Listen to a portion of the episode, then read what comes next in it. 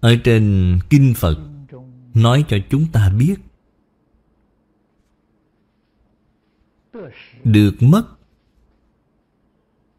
Không phải là thật. Nhưng mà Người thế gian Đều mê ở trong đó.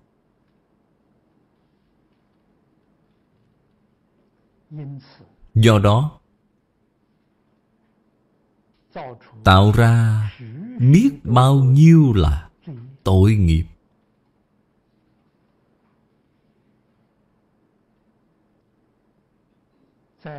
Ở trong 24 cái mất tương ưng hành pháp, Thì được mất là xếp vào điều thứ nhất. Có thể thấy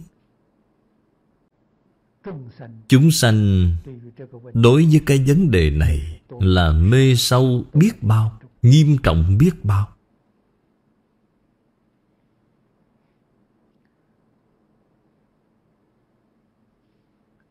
Cảm ứng thiên Bốn câu này Nói được rất hay.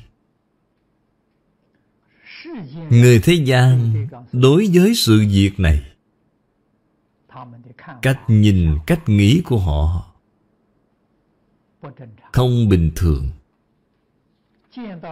Nhìn thấy người khác Có được Thì sanh đố kỵ. Nhìn thấy người khác Bị mất Liền sanh tâm hoan hỷ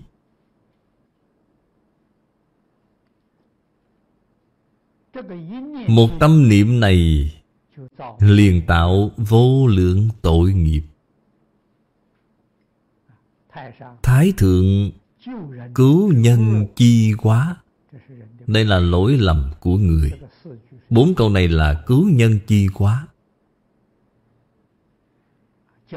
Dạy người, nhìn người khác Không có khác gì với chính mình. Nhìn thấy người khác có được, Thì có thể sanh tâm hoan hỷ. Nhìn thấy người khác bị mất, Có thể sanh tâm thương xót. Phạm vi của được mất vô cùng rộng lớn. Ở trong thế Pháp, Được danh văn lợi dưỡng, Được ngũ dục lục trần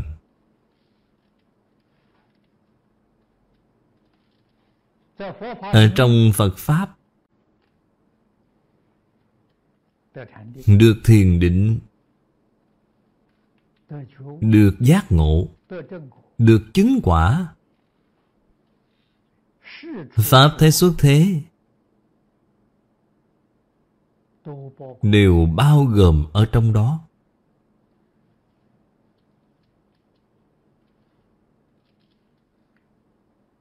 Phật nói với chúng ta, Được mất Cũng là quan hệ của nhân quả. Không có gieo nhân Thì chắc chắn Không thể có được rồi. Thế gian, Cái mà tất cả chúng sanh mong cầu, Chẳng qua là phú quý. Thông minh trí huệ, Khỏe mạnh trường thọ. Người Trung Quốc gọi là ngũ phúc. Phần trước đã giới thiệu qua với các vị rồi.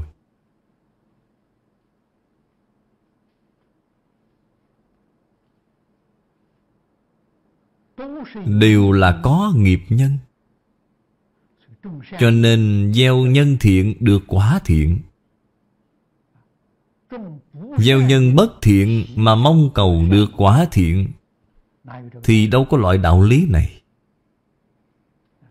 Ở trên kinh Phật thường nói là không có chuyện đó. Chúng ta hy vọng, mong muốn có được điều gì Thì phải biết tạo nhân.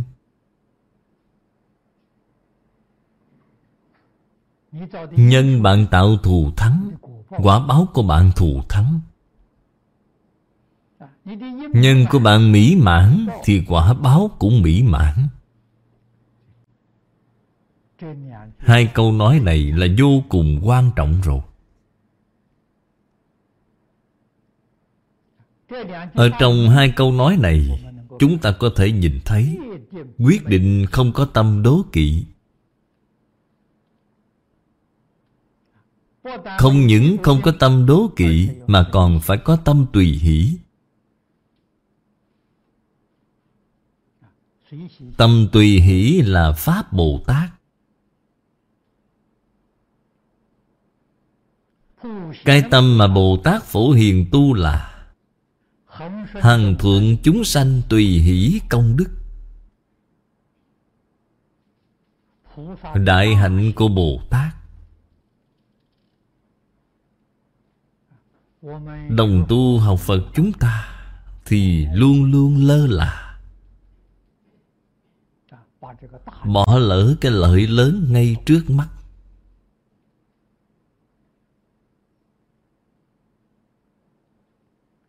Đây là điều chúng ta cần phải phản tỉnh, soi xét lại.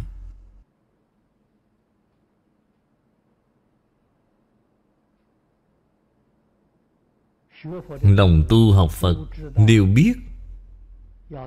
Phải đoạn ác, phải hành thiện. Nhưng mà thiện luôn luôn không thể thành tựu. Ác hằng ngày vẫn tiếp tục đang tạo. Đặc biệt là khẩu nghiệp.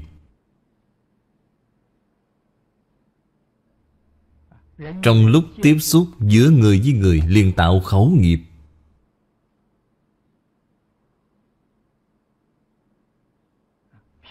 Phê bình đúng sai được mất của người khác. Sự phê bình của bạn có chính xác hay không? Cho dù là chính xác, Dù là sự thật, Cũng không nên nói. Nếu như phê bình không chính xác, bạn chẳng phải đã xử oan cho người rồi sao? Cái tội nghiệp mà xử oan cho người là nặng rồi. Nếu như phê bình của bạn Không có ảnh hưởng gì đối với xã hội, Thì tội lỗi của bạn nhỏ. Nếu như có ảnh hưởng rất lớn đối với xã hội, Ảnh hưởng không tốt, thì tội lỗi của bạn rất lớn. Nếu như bạn phỉ bán tam bảo khiến tất cả tính chúng thoái thất tâm đạo. Ở trên kinh pháp khởi bồ tát thù thắng, chí nhạo, các vị thử xem sẽ biết là đọa địa ngục.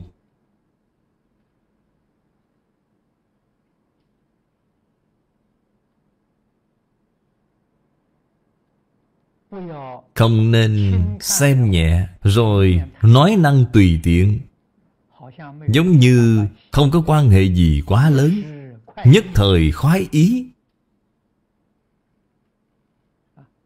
Mà làm đứt đoạn thiện căn của người khác Sẽ chiêu đến tội nghiệp địa ngục A Tỳ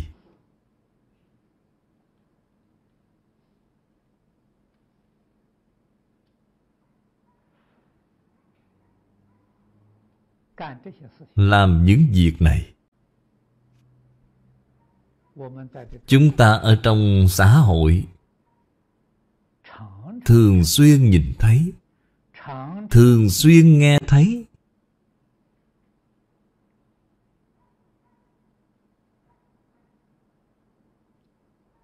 Phật bồ tát nhìn thấy rất đau lòng, rất thương xót. Đúng như trên kinh gọi là Kẻ đáng thương xót. Tại vì sao lại tạo ra cái sự việc này vậy? Nghe tin đồn nhảm.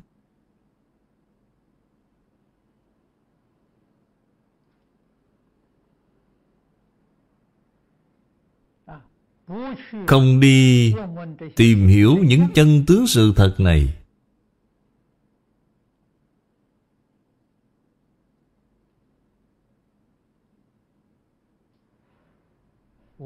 Tôi trong đời này Những sự việc như vậy gặp phải rất nhiều. Tôi có một nguyên tắc Là việc gì không liên quan với tôi Thì không quan tâm. Không cần thiết phải để tâm đến Cười xòa là xong. Cũng không nên để ở trong lòng Để trong lòng cũng là tội nghiệp.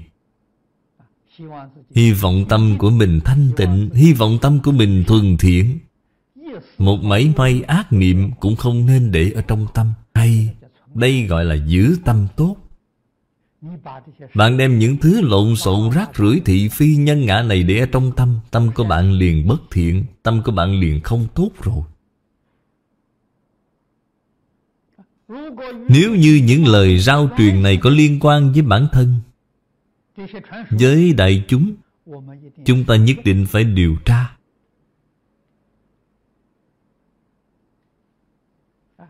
Đi điều tra một chút, Làm rõ một chút xem Có phải là sự thật hay không. Sau đó hãy phê bình. Cho nên Không được nghe theo lời một chiều.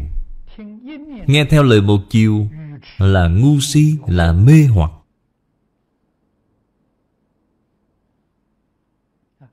Nhất là người làm lãnh đạo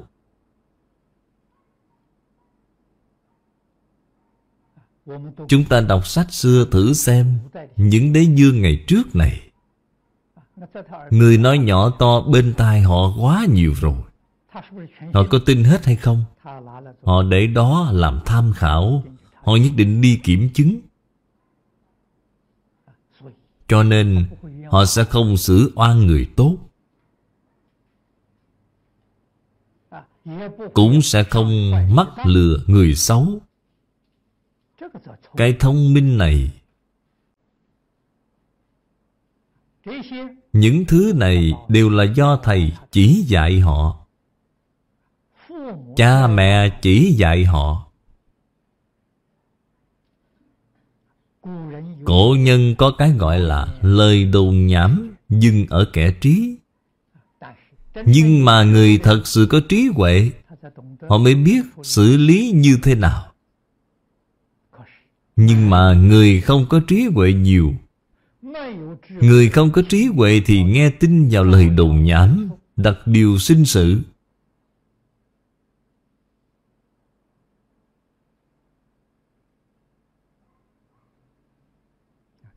Hiện nay cái thế gian này, Người có trí huệ quá ít quá ít rồi bạn muốn hỏi vì sao không có trí huệ vậy? Không có thánh hiền dạy dỗ. Hiện nay nền giáo dục của toàn thế giới, Tuyệt đại đa số Là giáo dục điều gì? Giáo dục công lợi. Hám lợi lập công.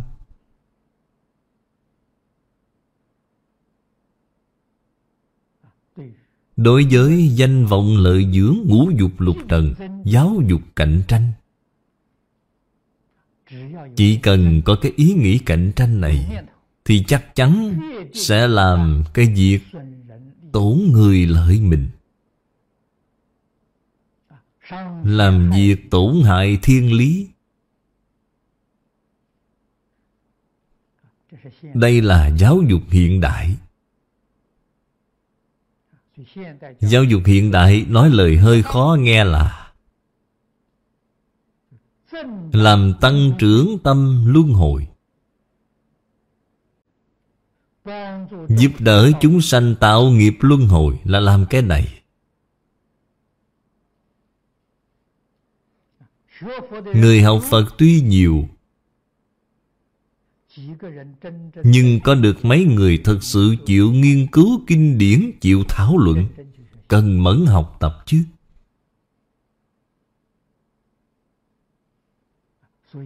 Cho nên ngạn ngữ nói, Trước cửa địa ngục tăng đạo nhiều.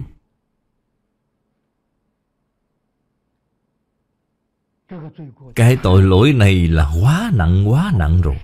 Tạo cái bản hiệu thánh hiền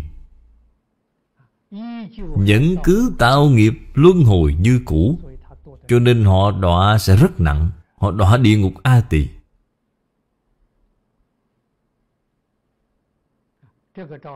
Không được phép giả mạo cái bản hiệu này. Hiện nay pháp luật thế gian, Đối với tất cả sự giả mạo Đều phải trị tội. Tấm bản hiệu Phật này là bản hiệu chính danh đứng đầu Của thế xuất thế gian. Bạn tùy tiện giả mạo. Cái tội nghiệp này là nặng hơn hết.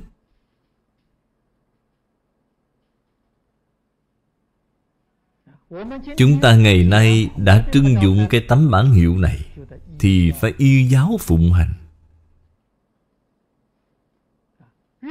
Chăm chỉ học tập theo Phật Bồ Tát.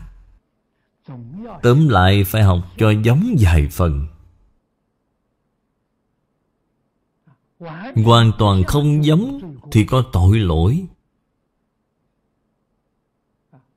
Không được phép nói tôi không có tạo tội nghiệp, Tôi không có hại người.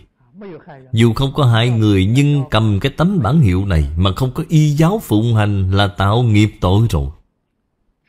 Nghiệp tội gì? Đem hình tượng Phật Pháp phá hoại. Chính là cái tội danh như vậy. Cái tội danh này là gánh không nổi rồi.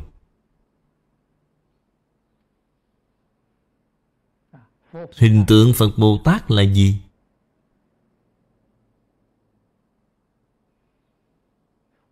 Chúng ta ngày nay khởi cái tâm gì Động cái ý nghĩ gì? Làm sự việc gì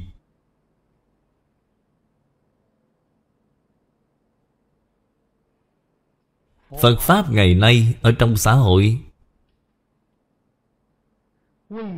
Tại vì sao suy yếu đến như vậy?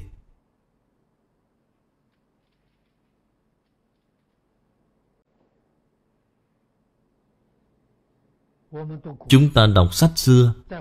Vào thời xưa, Triều đình Và nhân dân Đối với người xuất gia Không có ai không tôn trọng.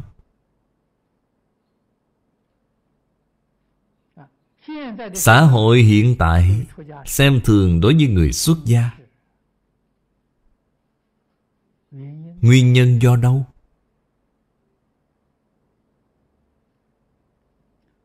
Vào thời xưa, người xuất gia học Phật Giống Phật Bồ Tát. Cho nên mọi người tôn trọng, Mọi người kính ngưỡng.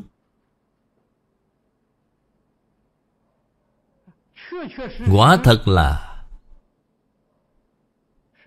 Gương sáng của trời người Hiện nay, trong xã hội, tại vì sao xem thường đối với người xuất gia vậy? Người xuất gia không y giáo phụng hành, Không có học Phật Bồ Tát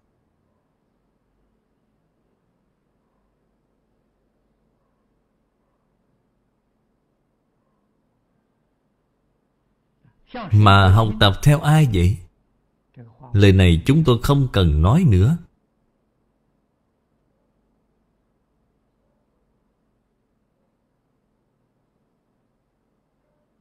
Chúng ta phải phản tỉnh,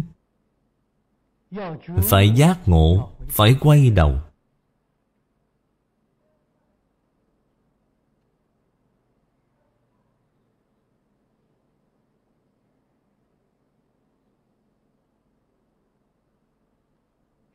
Đối tượng để học tập.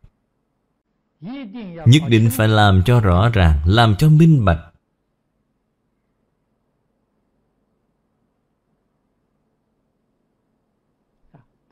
Không học theo Phật Bồ Tát Là sai rồi.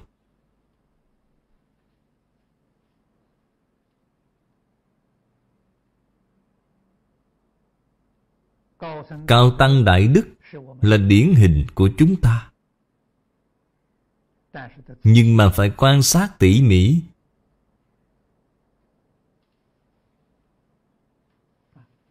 Người rất nổi tiếng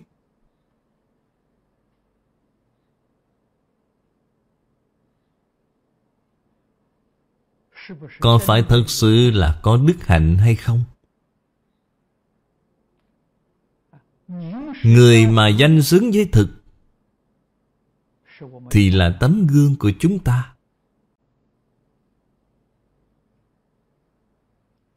Chúng ta cần phải học tập theo họ. Khi tôi mới học Phật, Lão cư sĩ Lý Bỉnh Nam Rất kính ngưỡng Ấn quan Pháp Sư. Bảo tôi học tập theo Ấn quan Pháp Sư. Cao Tăng Đại Đức Cùng thời cho Ấn quan Đại Sư thì quá nhiều. Vì sao Thầy không giới thiệu người khác? Tại vì sao lại cứ giới thiệu Ấn quan Đại Sư?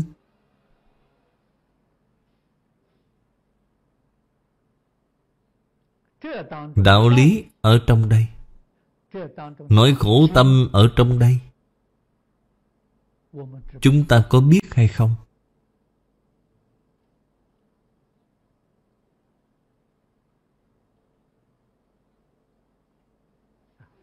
Người xuất gia Nhiều Chúng ta xem thấy ở trên Kinh Phật, Ở trong rất nhiều người xuất gia như vậy, Có đệ tử Phật thật cũng có con cháu Ma Dương. Thời kỳ mạt Pháp, Ma đã phát đại nguyện. Bảo đồ tử đồ tôn của họ Hết thảy đều đến cửa Phật để xuất gia, Khoác lên mình áo cà sa Để hủy diệt Phật Pháp. Điều này trên Kinh Phật có ghi chép. Chúng ta sinh trong thời kỳ mạt Pháp. Cho nên ở trong hàng xuất gia có Phật cũng có ma. Chúng ta phải có huệ nhãn mới có thể phân biệt. Chúng ta học tập theo Phật, Không nên học tập theo ma. Học tập theo Phật, Chúng ta ở trong đời này sẽ thành tựu. Học tập theo ma, Chúng ta trong một đời này Chắc chắn đọa tam độ.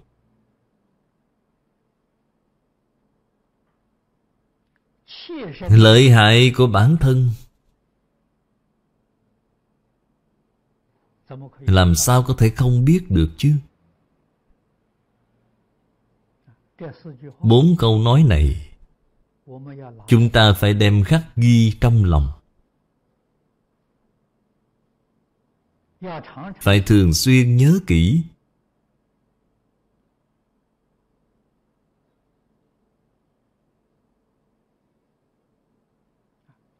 nhất định phải từ bỏ tự tư tự lợi. Niệm niệm gì lợi ích chúng sanh, niệm niệm gì giúp đỡ người khác. Ai có được loại tâm này? Nhưng mà cái tâm này thực hiện Cũng không phải là việc dễ dàng. Bạn muốn làm việc tốt mà không có duyên, Không có cơ hội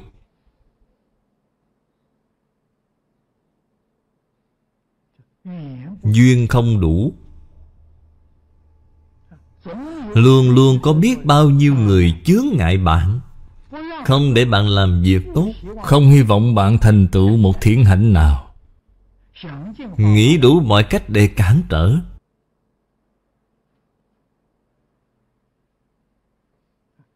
Cái sự việc này quá nhiều quá nhiều rồi.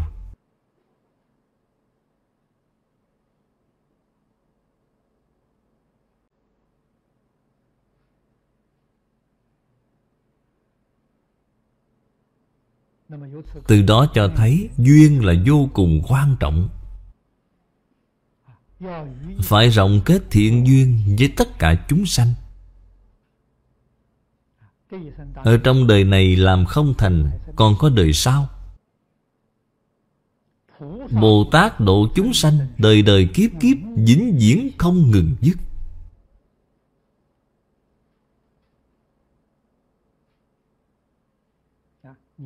Đồng tu các vị đều biết. Lần trước, Tôi là thành tâm thành ý Muốn giúp người Úc Châu xây một viện dưỡng lão. Nhưng bị người ta phá hoại đi. Những người phá hoại đó, Họ có thể làm việc tốt hay không? Họ cũng không thể rồi. Bản thân không làm được Nhưng lại chướng ngại người khác làm.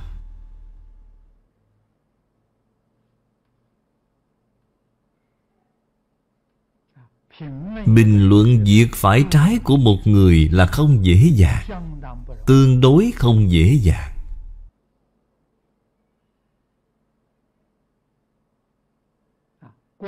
Quan sát một người Trước sau trái phải mỗi mặt đều nhìn thấy rõ ràng. Nhưng vẫn không dám đưa ra quyết đoán. Người thời xưa nói hay, Luận định sau khi đẩy nắp quan tài. Vậy mới có thể bình luận Nhân phẩm của bạn. Bạn vẫn chưa chết, đều không dám nói. Vì sao vậy? Cả đời tạo ác, Lâm chung sám hối, Sửa chữa lỗi lầm Vẫn là người tốt mà. Người như vậy niệm Phật vẫn có thể giảng sanh, Vẫn có thể làm Phật. Cho nên quay đầu là bờ. Chết rồi mà cũng không thể quay đầu, Thì liền đoán định người đó là người bất thiện.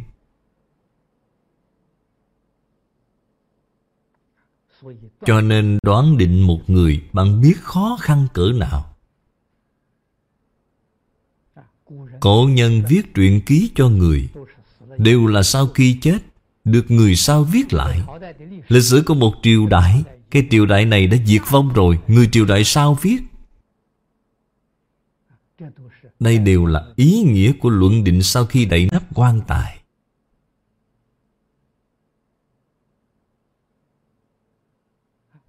Chúng ta chướng ngại người khác hành thiện. Quả báo là người khác chướng ngại chúng ta hành thiện. Nhân duyên quả báo Không mảy may sai chạy Nhất là cái xã hội hiện đại này. Quá rõ ràng Quá nhanh rồi.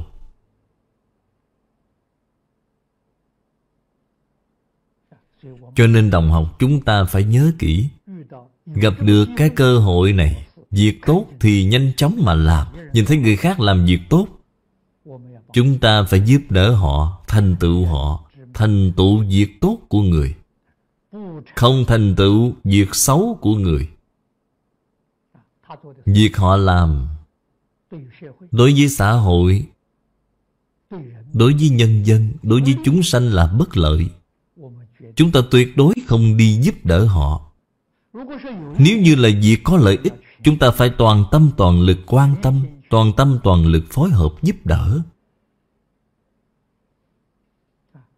Tuyệt đối không có đố kỵ chướng ngại. Chỉ có hằng thuận tùy hỷ. Đây là hành Bồ Tát Đạo.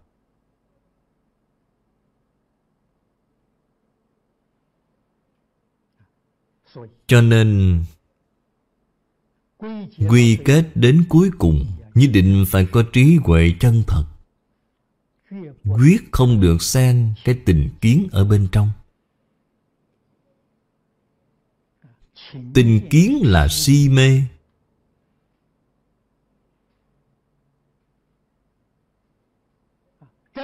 Trí huệ chân thật Chánh đại quang minh.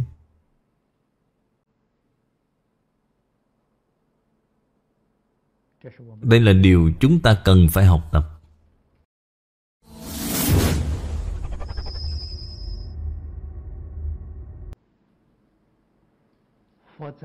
Ở trên Kinh Phật, Nói cho chúng ta biết,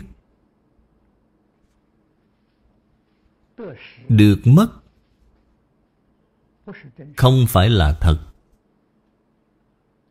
Nhưng mà, Người thế gian Đều mê ở trong đó.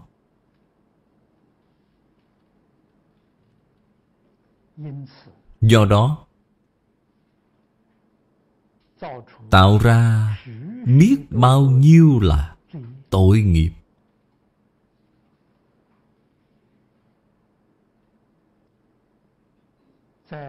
Ở trong 24 cái bất tương ưng hành pháp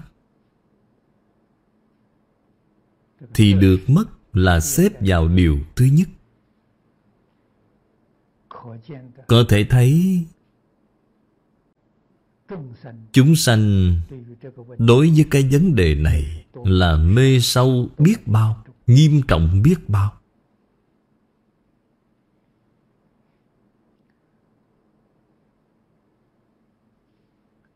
Cảm ứng thiên Bốn câu này Nói được rất hay.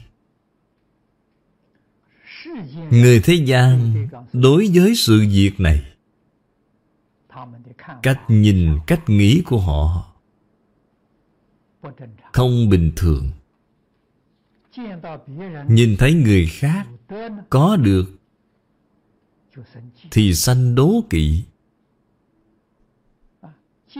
Nhìn thấy người khác Bị mất Liền sanh tâm hoan hỷ.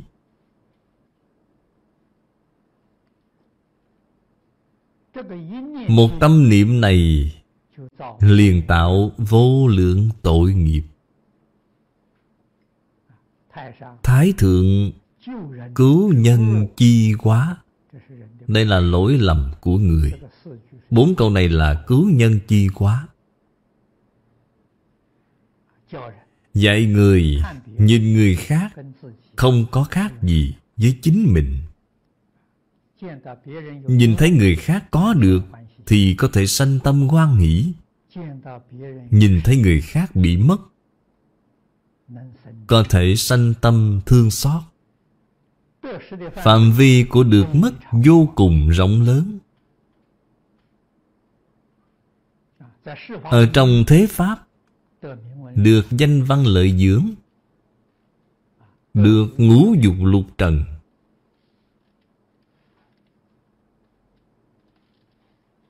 Ở trong Phật Pháp, Được thiền định, Được giác ngộ, Được chứng quả. Pháp thế xuất thế Đều bao gồm ở trong đó.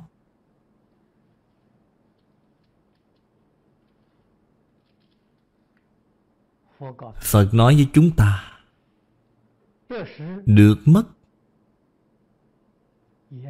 Cũng là quan hệ của nhân quả. Không có gieo nhân Thì chắc chắn Không thể có được rồi. Thế gian, Cái mà tất cả chúng sanh mong cầu, Chẳng qua là phú quý. Thông minh trí huệ, Khỏe mạnh trường thọ. Người Trung Quốc gọi là ngũ phúc. Phần trước đã giới thiệu qua với các vị rồi.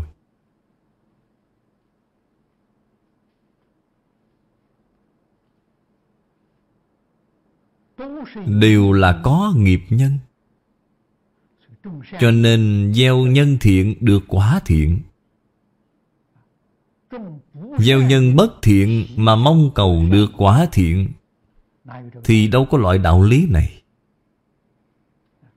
Ở trên kinh Phật thường nói là không có chuyện đó. Chúng ta hy vọng, mong muốn có được điều gì Thì phải biết tạo nhân.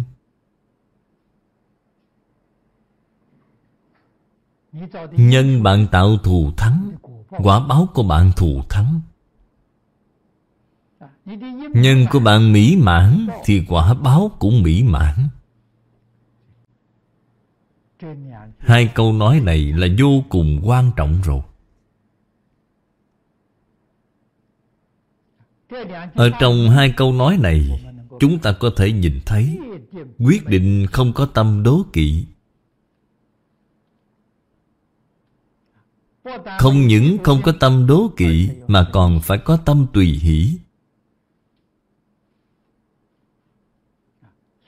Tâm tùy hỷ là Pháp Bồ Tát. Cái tâm mà Bồ Tát Phổ Hiền tu là Hằng thuận chúng sanh tùy hỷ công đức. Đại hạnh của Bồ Tát. Đồng tu học Phật chúng ta Thì luôn luôn lơ là. Bỏ lỡ cái lợi lớn ngay trước mắt.